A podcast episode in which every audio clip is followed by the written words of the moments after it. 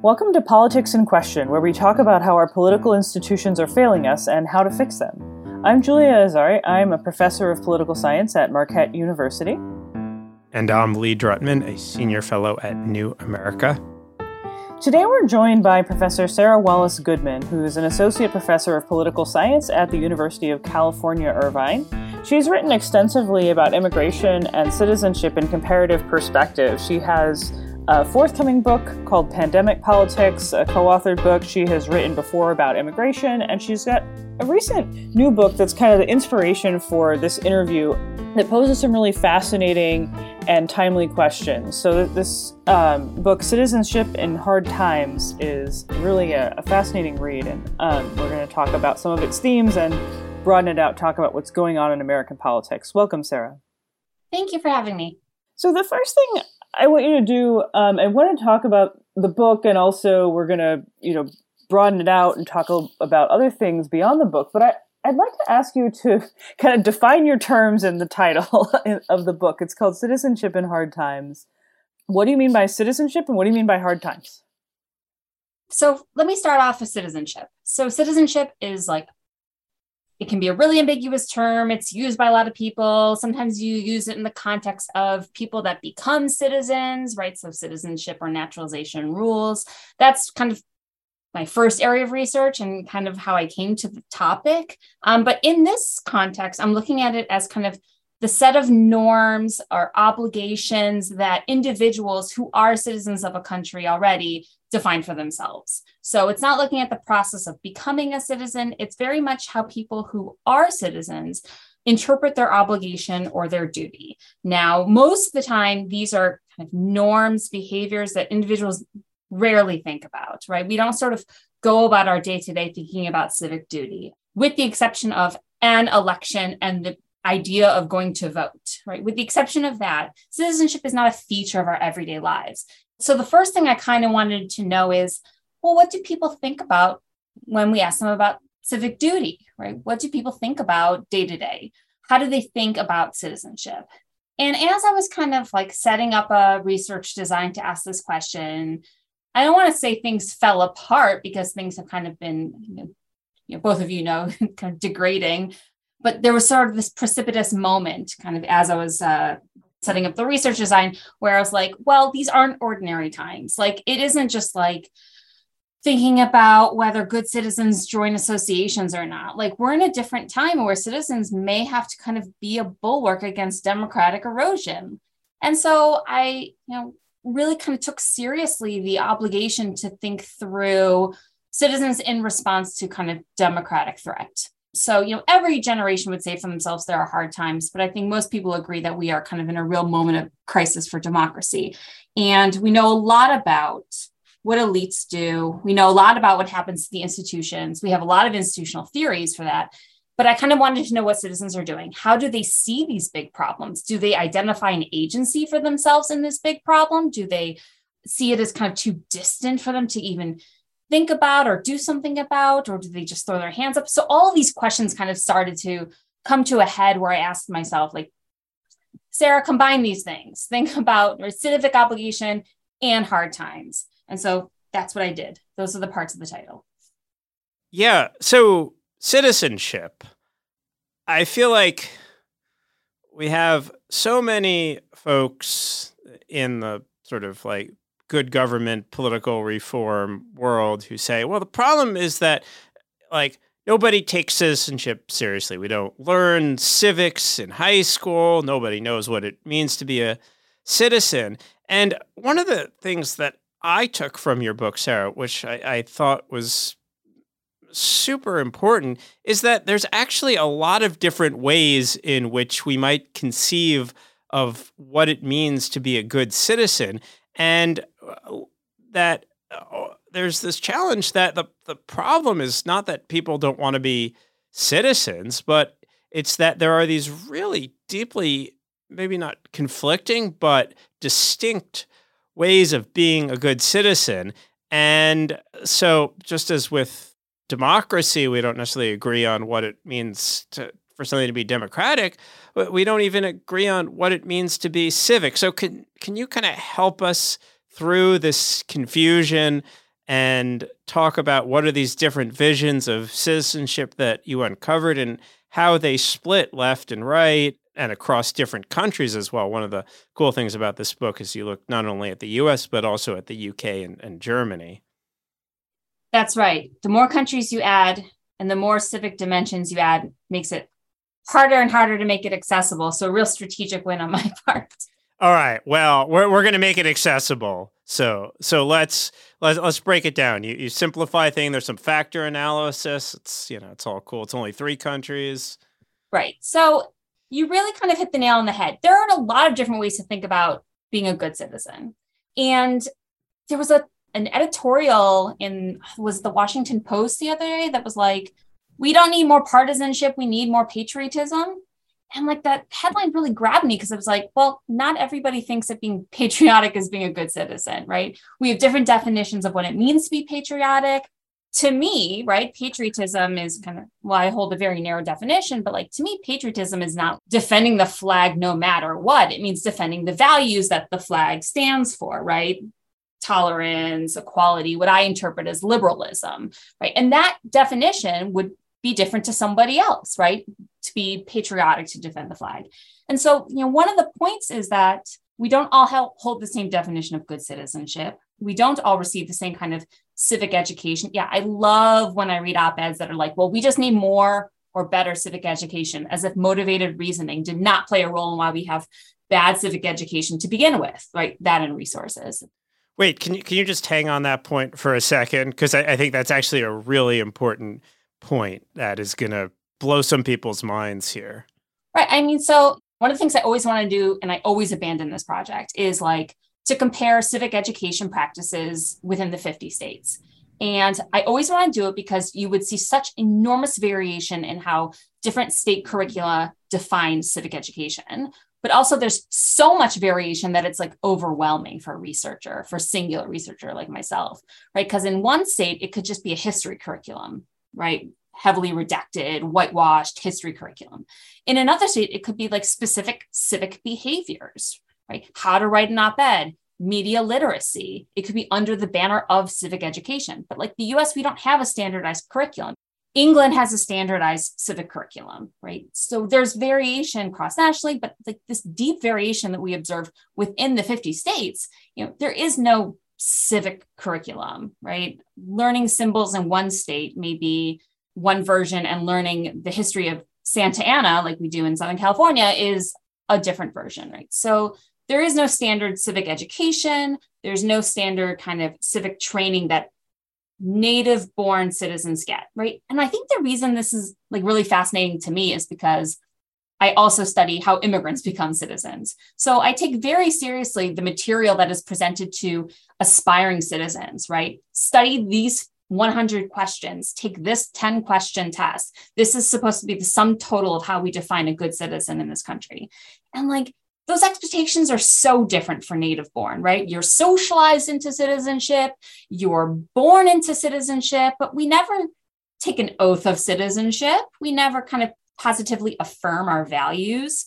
So, like, there's just so much open space to define for yourself what it means a good citizen. So, we would expect that. And there's kind of like a lot of work in this space by, you know, people like, you know, my colleague Russ Dalton, who have looked at some of these values over time. And we've always seen some differences between liberals and conservatives, right? So conservatives are kind of more likely to hold nationalistic or what we might call patriotic values whereas you know uh, liberals may value things like community service or helping others welfare oriented values but i think remarkably is we really see a crystallization of these values around partisanship uh, and that's kind of a real problem like so many things where you know partisanship becomes a social identity that what we think of as being a good citizen starts to merge with like what's good for our party identity, right? What's good for the fate of our party, which really kind of collapses the purpose of citizenship as something to be above parties and party identity uh, into something that can be a bit more instrumentalized to undermine democracy. So, as a parties person, I listened to another interview that you did, and you kind of talked about country over party, and your book raises some points about how partisanship plays out in a kind of polarized two party context versus a multi party context.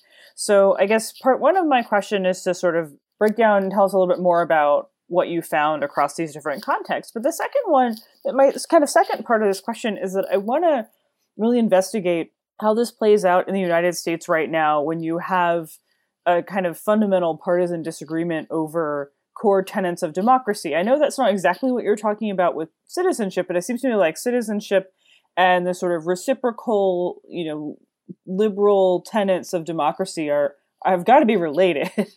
so I, I, have some sort of contemporary, like current events follow ups about those, but I want to make sure our listeners um, are on board with us about what you what you basically find about the relationship between party system and some of these citizenship attitude patterns.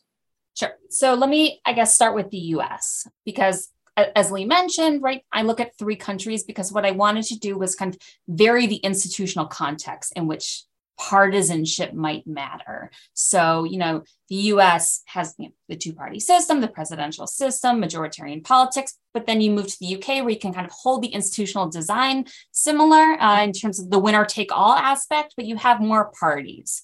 And then you include Germany, where you kind of not only have this multi party system, but kind of the parliamentary politics that uh, privileged consensus based um, governing, right, over kind of a winner take all system.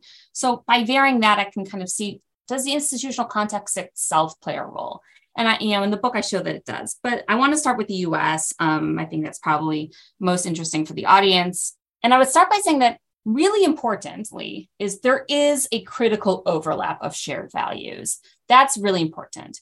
So you don't see differences by partisanship on things like valuing other people's opinions, having friends with different uh, values, right? Having patience if your side loses, which is not surprisingly because I think we tend to overestimate how many Republicans are anti democratic, right? I'm not saying there aren't any, but I think we overestimate how much that is kind of a widely shared value. But like where you see the differences between partisans. So there is that kind of critical overlap. And now, and those are kind of core liberal values, right? Tolerance, things like that, right? Where you see differences, right, are on things like accepting diversity, right? So Democrats are much more likely to say that accepting diversity is an important feature of good citizenship. Republicans are much more likely to say things that feeling American or speaking English or um, supporting government, that these, uh, which we would also kind of correlate as more authoritarian attributes, right, are also kind of features of good citizenship. So we see important differences, though I would say that kind of there is that critical overlap that makes for these differences to be possible and sustainable, right? Because all systems are defined by diverse values. You don't want homogenization. So there is kind of this important overlap and then partisan differences you know, you do see those differences in other systems as well, in line with kind of like that left supports things like protesting more than supporters of the right, right? That's kind of a finding that carries into the UK as well. But you know, you see this critical overlap, and that's kind of reassuring. Uh, the second part of your question, Julia, was about was yeah, about Republicans no. who want who deny democracy. Well, kind of, yeah. I mean, I guess I was sort of thinking about how we apply this this country over party framework given this sort of situation that we're in. I mean, I was thinking a lot about the response to Joe Biden's speech a couple weeks ago. And there was a there was a, whole lot of media criticism about it being partisan, and I was wondering if, as a sort of citizenship scholar, um, what your reaction to that speech and the discourse around it was. I mean, you know, it's only as partisan as the media labels it to be partisan, right? I don't think that you can call out MAGA Republicans as undemocratic unless they do things that are undemocratic, right? And I think that all evidence points to the fact that they are. Uh, there's no way that you can make a statement, you know, that condemns anti-democratic behavior by a party without making it look partisan, right? But there's a difference between being partisan and being political. And I think that it's okay for a president with a political party to be partisan. Um, we may differ on that. But it's a hard question because it kind of gets back to that civic education point I made about motivated reasoning, right? You know, these are surveys. And I think that by asking people outside of that kind of context about the 2020 election, so this was fielded a, a year before uh, hand, right? That, that these are, these are kind of like true beliefs, true convictions. Um, you know, I think that this is what people really feel. The problem is like there is a gap between how you feel about something and then like what happens when you're called in the moment, I think, to respond. I don't know how many Republicans believe that the 2020 election was stolen. I just don't. I don't know how much of a firmly held conviction that is. What I do know is that majority of Republicans that I asked in a nationally representative sample told me that they value things like elections, right? They value things like liberal values and they value things like vigilance and voting and being informed and having friends with different views, right? So that they do kind of a lot of the things that we expect citizens to do. The other thing I would say about thinking about undemocratic behavior is that these are still all just like opinions. Unless you were at the Capitol on January 6th, you have not attached those opinions to behavior. And I think something like questioning the 2020 results, it's so distant from someone's everyday life, right? That I think it's easy to have opinions in both directions, which I recognize is a huge equivocation. So much, so much I'm sorry about. It's it's just it is hard to think about, and I wish I had a satisfying answer. I'm well, going to circle back to that. Uh, all right. Well, it's okay because you've come to the podcast where where we don't expect people to have satisfying answers, but rather to get into the complications and complexities and contradictions of politics. So I want to pull out a few threads here and see what they add up to. So, one, I like Julia's question about country over party, which I find to be the most vacuous and banal statement ever, because for precisely, I think, the reasons that, that you get it at the book is that, like, we have a lot of different opinions of what it means to be country over party. But I think that the core problem that you're getting at in the book is that it's not just we have different views about what it means to put country over party, but our political parties are sorted by those differing views. So just as we have different views of what makes a good citizen by party, we probably have different views about what is patriotic or what is is the thing that puts country over party. So it seems to me that the way in which our elections happen and the way in which we engage in politics is that if I'm a Democrat, I'm surrounded by other Democrats. I'm mostly reading opinions and commentary that emphasize values that are quite different than what Republicans are getting. And so we have a clash over what it means to be a good American, what it means to be a good citizen. But I, I think you've also raised a really interesting question, which is well, okay, so what? As long as we could disagree by party over what it means, but you know, until there's a consequential moment in which citizens are called on to act in a particular way that either upholds or undermines democratic values, then maybe this is all just so much idle survey research. But I guess the challenge is that we, we don't know when that moment comes. And maybe it comes when citizens are faced with a choice in a particular Senate or House election that winds up deciding control of Congress or a presidential election or whether to engage in a protest or not. So, how should we think about this? And how important the, the other thing, and I'll kind of give you a way to, to move us towards uh, what, what to do about it, and there's a line I like in your book. I'll quote Democracy is based on disagreement, but only survives when sustained by cross cutting avenues that lower the stakes of disagreement. So I also love to hear you unravel those ideas with the threads that I've pulled together. A lot of metaphors there. Yeah. Okay. I think I want to start by actually answering Julia's question because it has now come to me, I think, how I would respond. The thing about the kinds of people that Joe Biden called out in his speech, those are still elected officials or kind of leaders and like the people that showed up on January 6th. I really think Alaska is probably a good case study to show that kind of most Republicans and Lee, you must love this, right? Like given the chance to articulate more than one preference, like Republicans understand that there's still democratic values worth protecting, and someone like Sarah Palin is not going to protect them. There's still a way to kind of articulate, uh, you know, if given the opportunity, right, where the stakes are lower, so to speak, if given the opportunity that I still think kind of a majority of people on both sides, the center holds, right? the kind of liberal democratic center still holds. That's not to say it's not precarious. That's not to say that there aren't rules in place and moving in place that will undermine free and fair competition, right? I mean, I'm also friends with Rick Hasen, and that guy's, I mean, he's like a, a regular doomsday alarm clock. But like, there are a lot of things to be worried about. But you know, elites are doing one thing, and I think that citizens are kind of showing us they're doing something right now that we should be kind of reassured in by and large. So that I think suffices um, in terms of thinking about undemocratic supporters and actors. And Lee, your question we have seen more opportunities for people to turn preferences into action than you know ever when we think back about you know the women's march or black lives matter or you know even anti-masking protests right? There is more what we would traditionally label as civic behavior than we kind of ever realized and so like that's citizenship too right is believing that you have individual agency as a free participant in society those are good signals, right? You may not agree with the politics of it, but uh, you know there is a sense that citizens have more opportunities than kind of the one-shot deal at the voter booth to impact politics.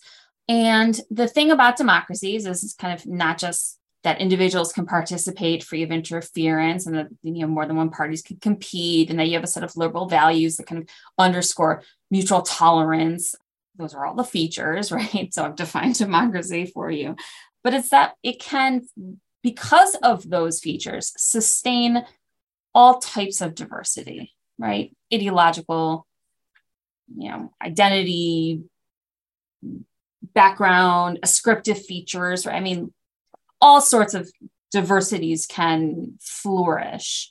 That's the point of mutual toleration, right? That's the point of state neutrality, right? Is that you can have all these diversities by delivering kind of robust liberalism. This is something that in Europe is called muscular liberalism.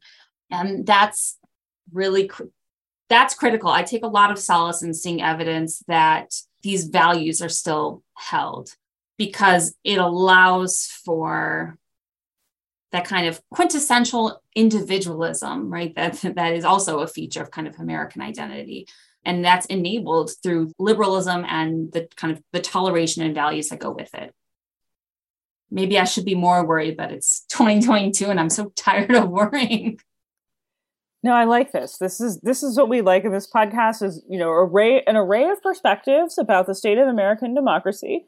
Um, lee has written some very compelling stuff too about um, some more optimistic perspectives and generating more questions and answers so I want to ask a question. This may be a little bit a field of what you were trying to get at in some of the comments about citizenship that are really rooted in values and mutual toleration. But one of the things I find really interesting about citizenship, and in case it's not obvious um, from my questions, as you know, and as many of our listeners know, I teach American presidency.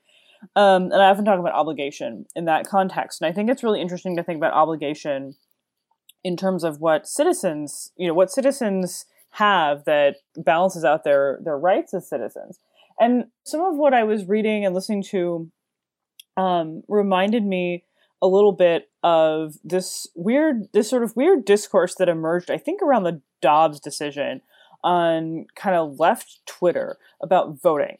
And this question of kind of like, you know, people are just saying vote harder. And what have the Democrats done for, in this case, it's sort of people on the, the far left questioning the Democrats, right? What have, youth, and there's a sort of youth element to this too, right? What has this party done for us? Why are we being asked to vote? This is very much about voting in a partisan context, but of course, it's this sort of voting and participation and this question about, well, at what point have citizens done their part and elites haven't? How do we think about those types of obligations? I was wondering if you had any sort of comments on this this element of the voting and obligation discourse. I'm like, I got comments on Dobbs, but that's not what you want. Um, Yeah, so like that was one of the things that also pushed me to think more uh, inductively about civic obligation. It's like it can't just be voting. It can't because like Dobbs is the example, right?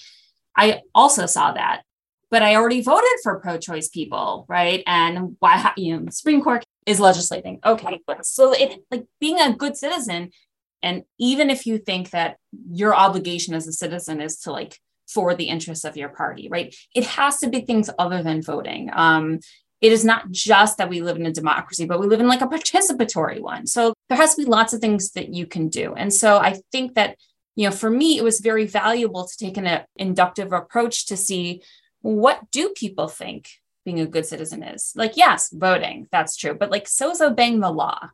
So is helping others that need it. So, you know, and there, you know, there is a category where you could anticipate, you know, cross partisan support, right? That there's something inherently democratic about helping others. There's nothing inherently Republican about obeying the law, right? I mean, these are these correlate, but there's nothing deterministic about it. So there are a lot of things that citizens could do. Olds like me think that it's writing your congressperson, calling and leaving a voicemail. And like that's true, but right, there has to be more. It's like the mobilization, it's the social networks that you build, it's the capital that you build up between individuals that then lets you tell them to go participate in a protest or to you know ask someone else to write a letter to congress right? So it's like so much more than kind of what we traditionally thought of as participatory behavior. And i'm really into the idea that good citizenship is like building up ties to other citizens right? In some contexts they're called organizers right? But i think that this is like not just a leadership position but it is something that all citizens can do. And the more social capital that you build up the more you can then ask people down the line if mobilization opportunities arise or if you need critical mass or something. The thing about democracy is, is not just one iteration right? Is that we keep going right? And there's wins and losses and there's forbearance for when that happens and we need to find more opportunities to iterate so to speak. All right lee bring us home.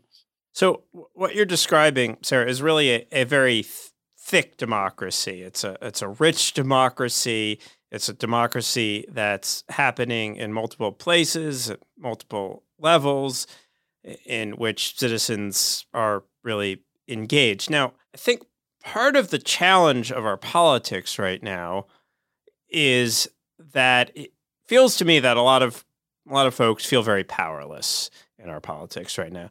They feel like government is broken. They feel like they're not well represented. I think to get at what Julia was saying, there's a lot of people who feel like, well, even if I vote, nothing changes. And everything is so focused on what happens in Washington at the national level. And so it it's just feels very disempowering. At the same time, there's so many opportunities to kind of participate at this very superficial level. This is, I, guess, what Eitan Hersh would call political hobbyism. But I think part of the challenge is there's not there's just not a lot of demand uh, or not a lot of desire to to actually do the hard work of organizing. And people feel tired we've we've gone through a pandemic people are working too hard and they're not making enough money and they have to work harder. And everything just feels disempowering and it's so much easier to kind of just crap on the other side uh, than it is to get out and do the work and you know to do what you suggest which is to kind of build ties especially beyond one's bubble is well now you're selling out you're you know you're you're trying to work with republicans or something. Uh, so I mean, it seems to me that this is uh, consistent with this problem of the the binary hyper partisan two party system, but it, it, it's there's there's something else going on in this particular political moment, and so I, I want to have hope. I am hopeful that it's a moment of transition, but I'm kind of curious how how you see us getting out of what what seems to me like. Uh, you know, a death spiral, a doom loop, whatever you want to call it. And you know, it, it, in particular for those who feel kind of disempowered by the political system. And I'm thinking here, especially of folks on the center right, I think there's more support for basic citizenship and, and democratic norms than folks on the left think there is. And I think a lot of folks on the left are, are more tolerant of the right in a way that's counterproductive. But I, I don't know how to get out of that. So, how do we get out of that? What gives you hope? What sustains you? Netflix? No. So, well, that's good. I mean, you got to do self care, right? Yeah. So, I would say first, mm, let me kind of care because the way that you describe it, and I hope that I didn't indicate this, is I don't think that maintaining social ties is like a ton. I don't think that's the hard work of organizers. I wouldn't equate, equate the two. If anything, I think about good citizenship is kind of like a micro theory. We participate in these social interactions. And to quote the great George Costanza, we live in a society. So, you know, when we interact, that builds up the kind of social capital to, you know, mobilize later or to kind of bring citizens out all of these things you know that i ask and study in the book these are not behaviors these are norms norms precede behaviors um, this is kind of building up the the reservoirs of good democracy so is this just like having friends and like saying hi to your neighbors i mean that's part those are some behaviors that maintain social ties yeah and like even that can be work right for some people if you don't like your neighbor or if you know you had an argument about a peach tree. That is not hypothetical. That is my lived experience. But the point is that even if you don't have, even if you're on the on the left and and you know you despise everything that maybe the Republican platform stands for, and you know you don't have any Republican friends, but I believe that if you maintain the view that it's okay for people to hold different views, right? If you maintain the belief that like it's okay that, that everyone should obey the law, like that that that for me is sufficient agreement that like the values of good citizenship hold that people understand their role in democracy as julie asked earlier right that's a real problem when people deny democratic norms right because then you ob- observe violations of that consensus so i do take you know comfort in the fact that most people kind of majority of people hold democratic values. I think that that quote unquote gets me through it. On the other hand, I wouldn't even pretend to say that that is sufficient uh, for what we observe as kind of real breaking of the democratic system, right? That's institutional. I don't know what me as an individual can do about electoral interference.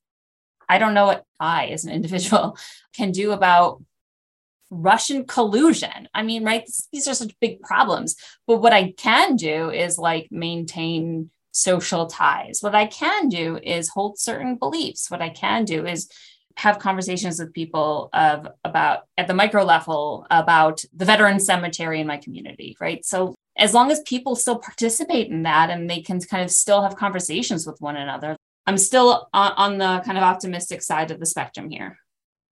All right, you heard it here first. Talk to your neighbors, pick up your trash, don't run stoplights, and something about a peach tree. Yeah. And, uh, something about a peach tree. All right. Well, thank you so much, Sara Wallace Goodman of the University of California at Irvine. Um, her book is Citizenship in Hard Times. Her other book is Pandemic Politics, which I believe is out uh, later this year, later in the spring.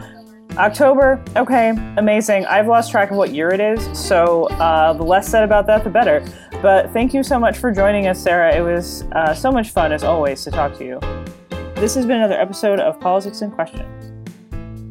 Thank you for listening to Politics in Question. The show is a joint production of New America and the R Street Institute, and our producers are Shannon Lynch and Jason Stewart. Theme music was composed by yours truly.